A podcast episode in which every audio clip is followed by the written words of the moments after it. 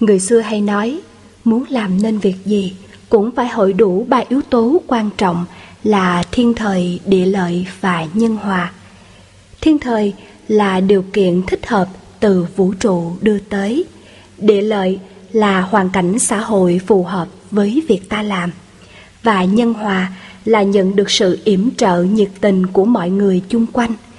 Và người xưa cho rằng thiên thời thì không bằng địa lợi và địa lợi cũng không bằng nhân hòa. Có nhân hòa thì sẽ dễ dàng có được hai yếu tố còn lại. Vì yếu tố nhân hòa nằm ngay trong chính ta, ta có thể chủ động để tạo ra. Giọng đọc của Á hậu Võ Hoàng Yến giới thiệu bài viết Tùy Duyên nằm trong tác phẩm Hiểu về trái tim.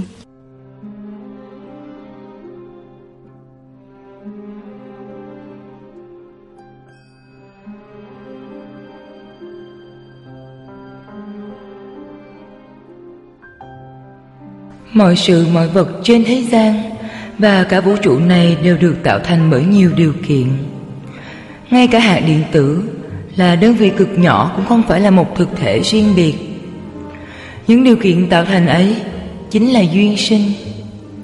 Nhìn một cơn mưa thì ta biết cánh đồng lúa vừa tiếp nhận thêm duyên là nước và trên bầu trời cũng bớt đi duyên là mây. Tiến trình vận hành đến đi của duyên sinh vô cùng kỳ bí. Chúng không có tướng trạng cố định. Có khi, chúng chỉ ở dạng năng lượng. Nên ta không thể dùng con mắt thường hay kỹ thuật của khoa học mà biết được. Có chăng, khi đã vượt thoát ý niệm sai lầm về cái tôi riêng biệt Và phá vỡ được ranh giới hạn hẹp ấy, Thì tầm nhìn của ta sẽ vượt qua phạm vi thời gian và không gian có thể tính được. Ta sẽ thấy rõ cơ chế duyên sinh từ nơi chính mình và vạn sự vạn vật. Tuy nhiên Mọi duyên đều tuân theo nguyên tắc nhân quả, Nên còn gọi là nhân duyên. Nhân là cái đã xảy ra trước đó, Nghĩa là không bao giờ có cái duyên hoàn toàn mới lạ, Mà luôn có một số duyên nhỏ Trong đó đã từng gặp gỡ nhau.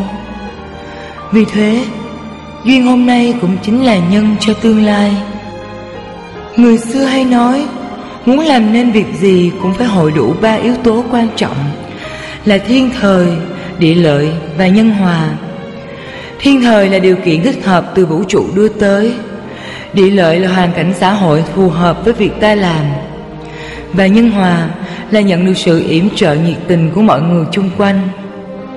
Và người xưa cho rằng thiên thời thì không bằng địa lợi và địa lợi cũng không bằng nhân hòa.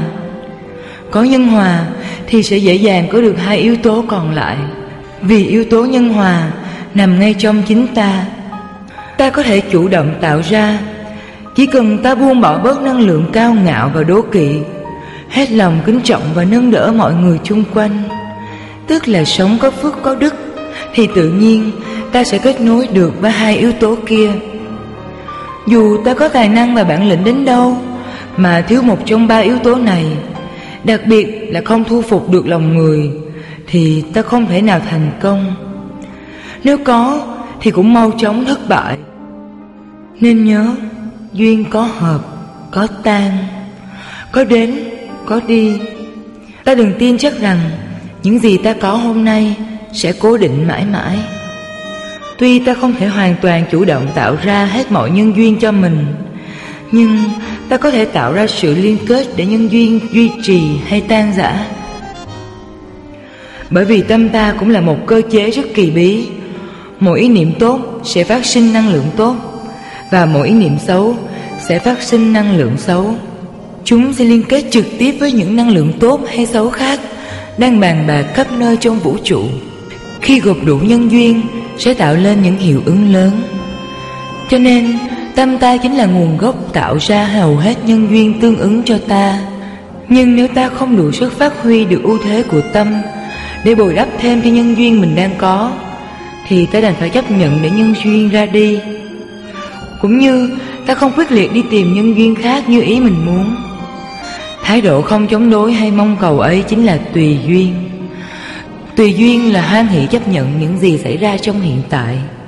Tạm ngưng tranh đấu Và bình thản chờ đợi nhân duyên tích hợp hội tụ. Nhiều khi chính thái độ ngưng tranh đấu và bình thản chờ đợi ấy lại là nhân duyên quan trọng để kết nối những nhân duyên tốt đẹp khác. Ta đừng quên khi một việc thành thì phải hội tụ hàng triệu nhân duyên.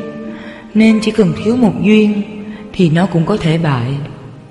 Thật ra, không có gì là bại cả, Vì bại nghĩa là mất trắng. Trong khi đó, chỉ là tình trạng chưa đủ nhân duyên để thành thôi. Nếu ta có hiểu biết sâu sắc hay từng trải nghiệm, Thì trong vài trường hợp Ta có thể đoán biết được mình nên làm gì Và không nên làm gì Để cho nhân duyên tốt hội tụ đầy đủ trở lại Và nhân duyên xấu sớm tan biến đi. Ta thường gọi nhân duyên tốt là thuận duyên Và nhân duyên xấu là nghịch duyên, Tức là những điều kiện có lợi và bất lợi cho ta. Có những duyên thuận với ta nhưng nghịch với kẻ khác Và có những nhân duyên thuận với kẻ khác nhưng lại nghịch với ta. Đó chỉ là nói trong phạm vi con người, Trong khi nhân duyên xảy ra với vạn vật trong khắp vũ trụ. Cho nên bản chất của nhân duyên thì không có thuận nghịch tốt xấu. Nó chỉ hội tụ hay tan rã theo thích ứng những tần số năng lượng phát ra từ mọi cá thể. Ấy vậy mà thói quen của hầu hết chúng ta, khi đón nhận thuận duyên thì luôn cảm thấy sung sướng và rất muốn duy trì mãi mãi nhân duyên ấy còn khi gặp phải nghịch duyên, thì luôn cảm thấy khó chịu và tìm cách tránh né hay loại trừ. Nhưng chưa hẳn thuận duyên sẽ đem lại giá trị hạnh phúc thật sự, hay nghịch duyên sẽ mang tới khổ đau thật sự. Nhiều khi thuận duyên ban đầu lại biến thành nghịch duyên sau này, hay nghịch duyên ban đầu lại chính là thuận duyên tương lai. Sự có khi nghịch duyên đưa tới sự trưởng thành, còn thuận duyên lại khiến ta yếu đuối tất cả đều tùy thuộc vào bản lĩnh và thái độ sống của ta. Vì thế, ta không cần phải khẩn trương thay đổi những nhân duyên mà mình không hài lòng, hay cố gắng tìm kiếm những nhân duyên mà mình mong đợi. Khi tâm ta đã vững chãi đủ để tạo ra những nhân duyên an lành, thì những nhân duyên tương ứng sẽ tự động đến. Mà sự thật khi ta tìm được sức sống từ nơi chính mình rồi, thì ta sẽ không còn quan trọng giá trị bên ngoài nữa nhân duyên nào cũng được cả. Tùy duyên, còn là thái độ biết tận dụng những nhân duyên mới mẻ đang hội tụ trong hiện tại. Để giải quyết vấn đề, hay tạo nên những đột phá mới tốt đẹp hơn.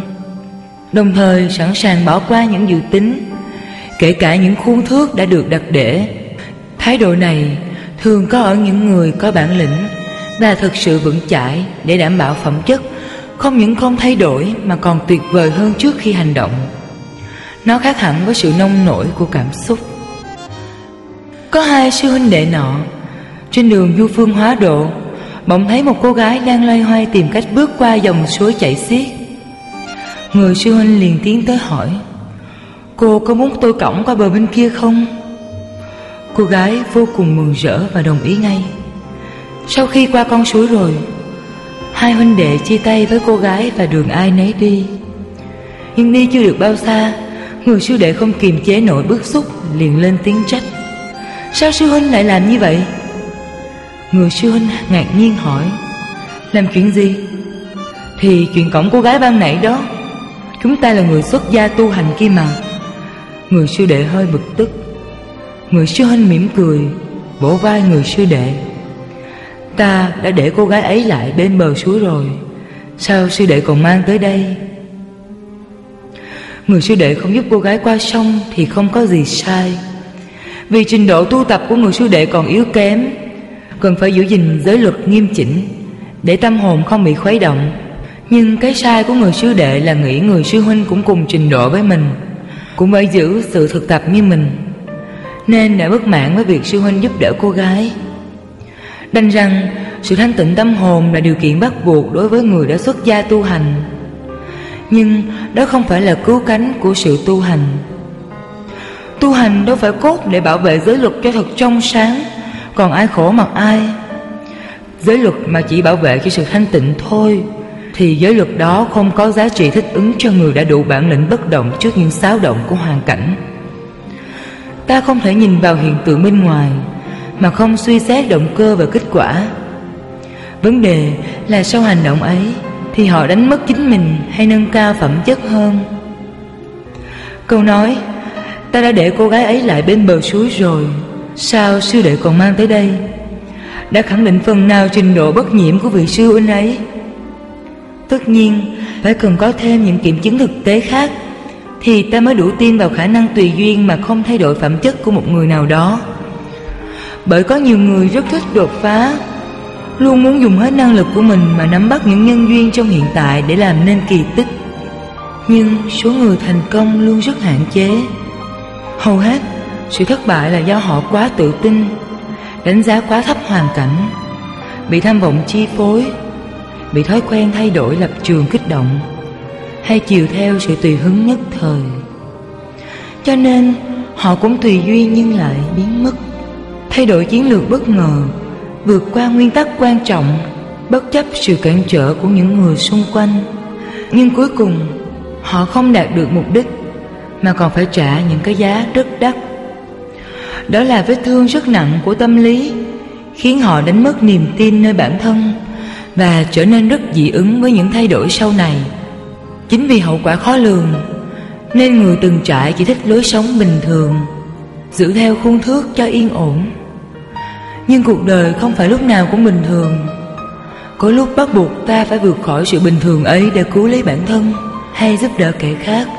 Nếu ta không trang bị sẵn khả năng ứng phó trước mọi hoàn cảnh, thì ta sẽ dễ dàng thất bại. Thiền sư Trần Nhân Tông thời nhà Trần nước ta đã từng khuyên, Ở đời vui đạo phải tùy duyên Hệ đói thì ăn mệt ngủ liền. Cư trần lạc đạo thả tùy duyên. Cơ tắc sang hề khốn tắc miên Nghệ thuật giữ gìn sự thanh thản trong tâm hồn Ngay giữa bao sự phiền nhiễu của đời thường Chính là thái độ tùy duyên Theo thiền sư Trần Nhân Tông Tùy duyên có nghĩa là đói thì ăn, mệt thì ngủ, ăn ra ăn và ngủ ra ngủ. Việc nào ra việc ấy, không trộn lẫn nhau. Không thấy việc nào quan trọng hơn việc nào. Việc nào đến trước thì hết lòng tiếp xúc trước. Không nôn nóng, không bâng khuâng. Mới nghe qua thật dễ, nhưng làm được thì rất khó. Ngay cả những người sống trong chốn u nhàn cũng vẫn còn những khắc khoải mong cầu thì nói chi ta đang sống giữa chốn lao sao Lẽ dĩ nhiên Không ai bắt buộc ta phải tùy duyên Nhưng khả năng tùy duyên của ta càng lớn Thì sự thanh thản trong tâm hồn sẽ càng lớn Nếu ta vẫn tiếp tục đi tìm hạnh phúc ở bên ngoài thì chắc chắn Ta sẽ mãi còn mong muốn và áp đặt nhân duyên thuận theo ý mình.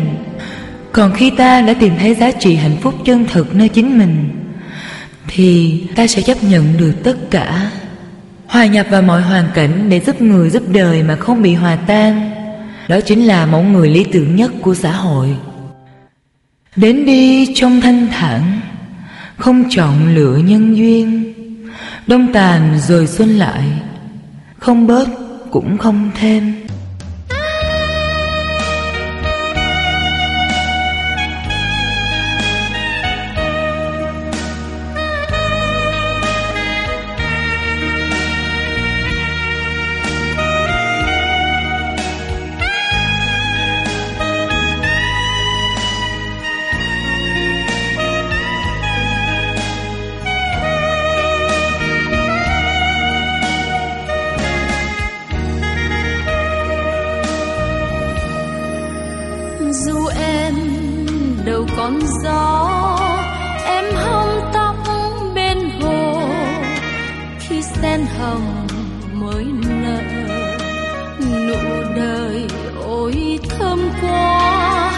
dù em tình khi nhớ, dù em tình lúc xa, dù cho bay lá nhỏ dục đầy một mùa thu, dù khi mùa mưa tới, dù em mãi yêu người, dù em hoài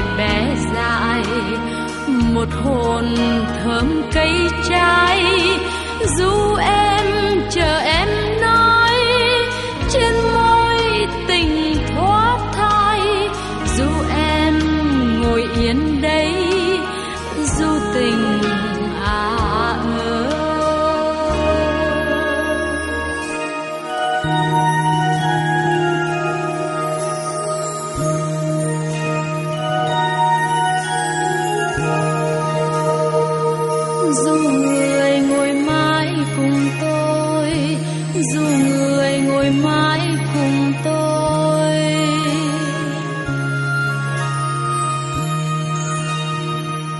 dù em hài nhung gấm, dù em gót sen hồng, dù bay tà áo rộng vượt tình tôi chấp cánh, dù trên đường em đến, xôn xao mừng tiếng chim, dù em là cánh nhạn, miệng ngọt hạt từ tâm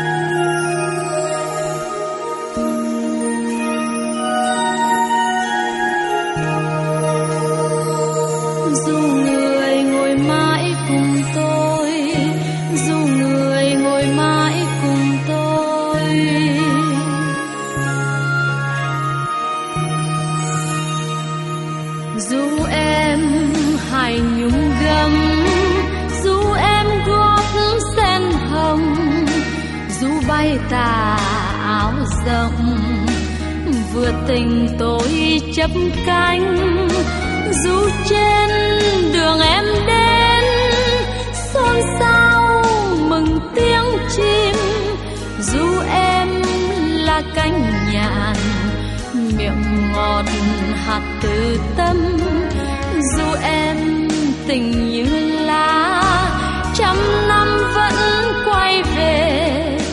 Môi em là đốm lửa, cuộc đời